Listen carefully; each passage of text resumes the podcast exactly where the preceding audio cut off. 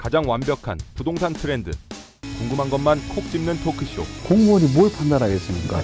정치적으로 시달리고 언론에 시달리고 이렇게 하는데 할 말 다 하는 토크쇼. 많이 올랐으면 위험도 높다는 점은 알찬 정보만 모은 토크쇼.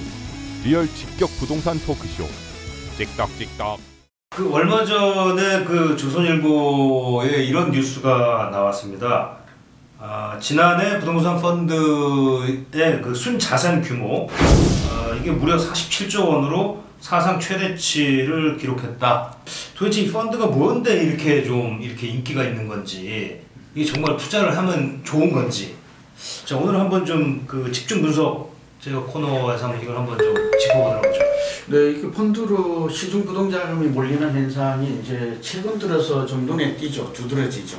왜냐면 작년만 해도 33%가 급증을 했으니까요. 아무래도 이제 저금리가 영향을 미친 것 같고 또 부동산 경기가 좋으니까 부동산 상품에 투자하는 이제 펀드나 이제 리츠로도 이 부동자금이 몰리는 것은 당연하죠. 또 대부분 이 투자하는 대상이 좀 안정적이에요. 이제 주택, 아파트 이런 게 아니라 대개 보면 오피스 빌딩이라든지 retail이라든지 호텔 또 요즘 물류 시설 소액 투자자가 빌딩을 소유할 수 있다 이 상당히 매력적으로 들리잖아요. 나도 저 큰 빌딩을 사 근데 돈 내가 몇 백만 원밖에 없는데 빌딩 주인이 될 수는 없는데 펀드에 투자하면 여러 주 one of them이지만 주인이 되는 뿌듯함을 맛볼 수도 있고 또 실제로 수익이 발생하면 나의 주머니로 들어오니까 그것도 괜찮은 것이죠. 이제 리츠와 펀드는 좀 다르죠. 보통 이제 펀드는 사모형이 많았다가 그렇죠. 최근에 그 다음에 리츠는 공모형이 주로 많아요. 예, 리츠는 국토부가 소관을 하고 좀 복잡한데 펀드는 금융이 소관을. 그러니까 자 그- 그러면 네. 리츠하고 그 부동산 펀드는 또 어떤 게 좀 다른 건지 좀 약간 부동산 펀드는 돈을 모아가지고 그 사람이 투자를 하면 돼요. 예. 근데 리츠는 건물을 주식으로 만들어버려요. 그러니까 건물이 천억짜리인데 오천원짜리로 뭐 수억, 수천 창을 만들어요, 주, 주식으로. 그래서 이제 내가 백만 원이 있어도 그 건물을 백만 원치 살 수 있는 거예요. 펀드는 돈에 집어넣으면은 그 돈이 투자를 해서 수익률을 가져가는 이제 거죠. 펀드라는 건 좀 예. 실체가 안 보이는 거고 예, 예. 이 리츠라는 건 건물이 딱 예, 정해져 그러니까 있습니다. 뭐 보이는 건 예. 보이는 거네요. 실체가. 예를 들어서 뭐 서울에 뭐 빌딩이 한 열 몇 개가 올라와 있는데 어저 빌딩 내가 200만 원치 사고 싶어. 그럼 살 수 있습니다. 그리고 200만 원을 사면은 수익이 두 군데서 발생하죠. 하나는 나중에 팔았을 때 나오는 거, 하나는 매년 임대료. 두 가지 수익이 나오고 있어요. 그래서 굉장히 안정적이다라고 보고 있고, 리츠 같은 경우에는 지금 한 10년간 수익률을 보면은 거의 연 7%까지 나와요. 근데 펀드 같은 경우에는 들쭉날쭉합니다.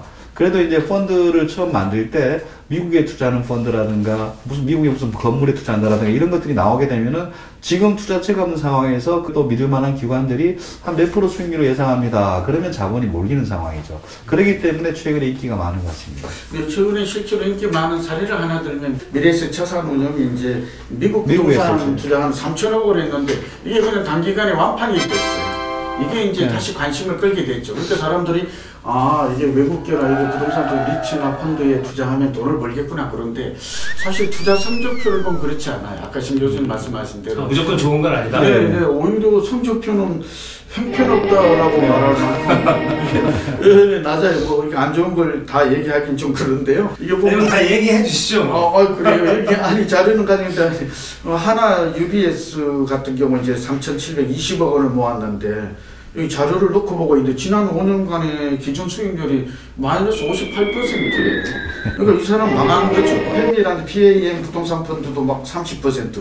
그래가지고 이 도대체 이익을 낸 그러니까 부동산 경기가 좋았음에도 실제 펀드의 수익률은 기대만큼 예상만큼 높지 않을 수 있다라는 게 오늘 지금 우리 방송을 해야 되는 이유죠. 그런데 또 좋은 것도 있단 말이죠, 아까. 네. 그래서 결국은 이게 왜 이런 일이 벌어지나 보았더니 어떤 부동산에 투자하느냐가 성표를 예, 판가름해요.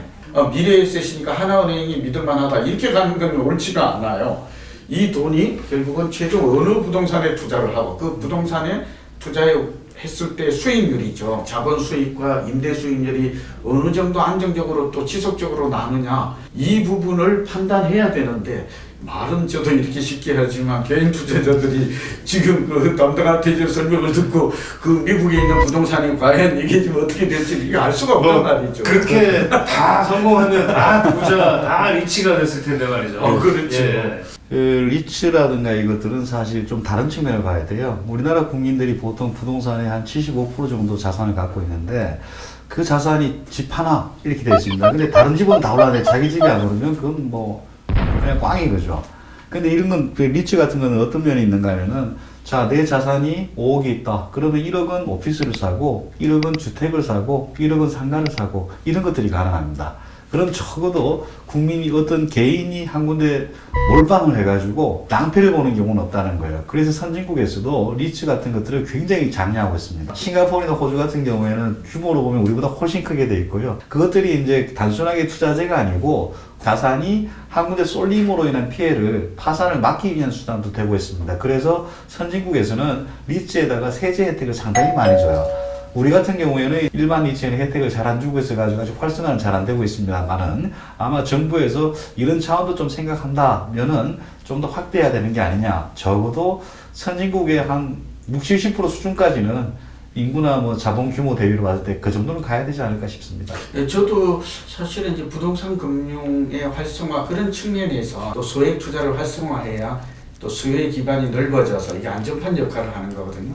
그러니까 이제 그렇게 본다면 우리는 아직은 걸음마 단계에서 이제 신 교수님 말씀대로 이 리츠나 펀드의 활성화를 위한 제도적인 그런 개선이나 지원책을 확대될 필요가 있다. 그럼 생각만큼 그렇게 기대했던 투자 수익이 많이 안 나고 심지어는 마이너스가 난다는 게 문제잖아요. 그래서 저는 개인적으로 음, 두 가지 얘기를 하고 싶은데 하나는 이 펀드나 리츠에 대한 그 소액 투자자의 관심은 지속적으로 네. 어, 어, 모아질 필요는 있을 것으로 보여지고요.